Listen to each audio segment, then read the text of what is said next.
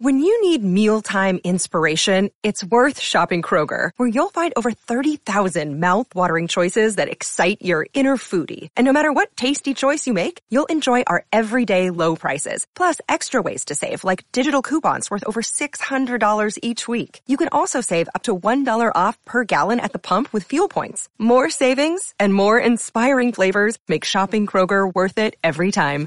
Kroger, fresh for everyone. Fuel restrictions apply.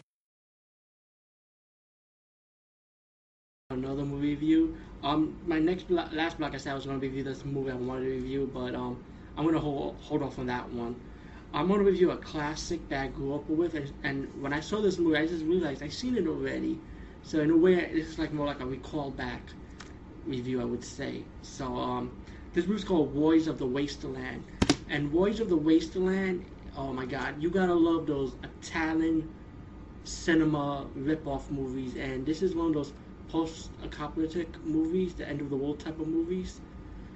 And um, it's kind of like more like a Mad Max Road Warrior ripoff.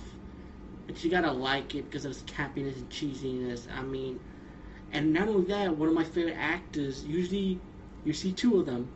You see like John Saxon or Fred Williamson doing Italian cinema movies, like the campy, cheesy ripoff type of movies. Usually, mostly. But you gotta love love it. You gotta enjoy it. You know and I like the, like this movie. You know, I like movies like this. You know, in any kind of genres, especially Italian cinema ripoff genres. You gotta love them. You know, and Warriors of the Wasteland, like I said, it's the end of the world type of movie, Road Warrior ripoff. I would say, of course. And um, it's like this guy, right? He's like a warrior. You know, like a mercenary type of guy, driving his cool black car. You know, looking cool. You know, you always have to have good-looking people in Italian cinema movies. You know, and um he battles against this Muslim, this marauder, this warlord. Like he wants to kill all these people, you know, wipe out humanity, you know. And it's like mostly men joining this group, you know, and so he got to battle him while he met, met a friend played by Fred Williamson, who's like a hunter also, or protects good people, and he has like a bow and arrow as his weapon. So pretty much that's what the whole movie is, you know they team up to fight this evil warlord, while the hero also have a, mercenary friend on the opposite side, but he's the villain now.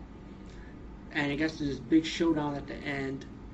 But there's a lot of action scenes in this movie, a lot of good action. This good old school campy Italian cinema ripoff action movie type for the end of the world genre in the Italian cinema style and I just love it. You know, I love the car scenes, the kill scenes, the action scene. You have this little boy using a slingshot as a weapon, which is real cool. You know, I love the soundtrack, the cheesy ass soundtrack. You know the cheesy soundtrack. Pretty much Warriors of the Wasteland.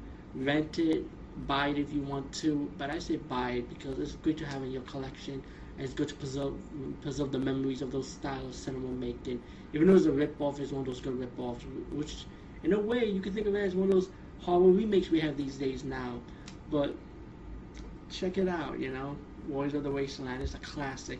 And it's a slew of them, by the way, so rent those also. You know. Peace, bye.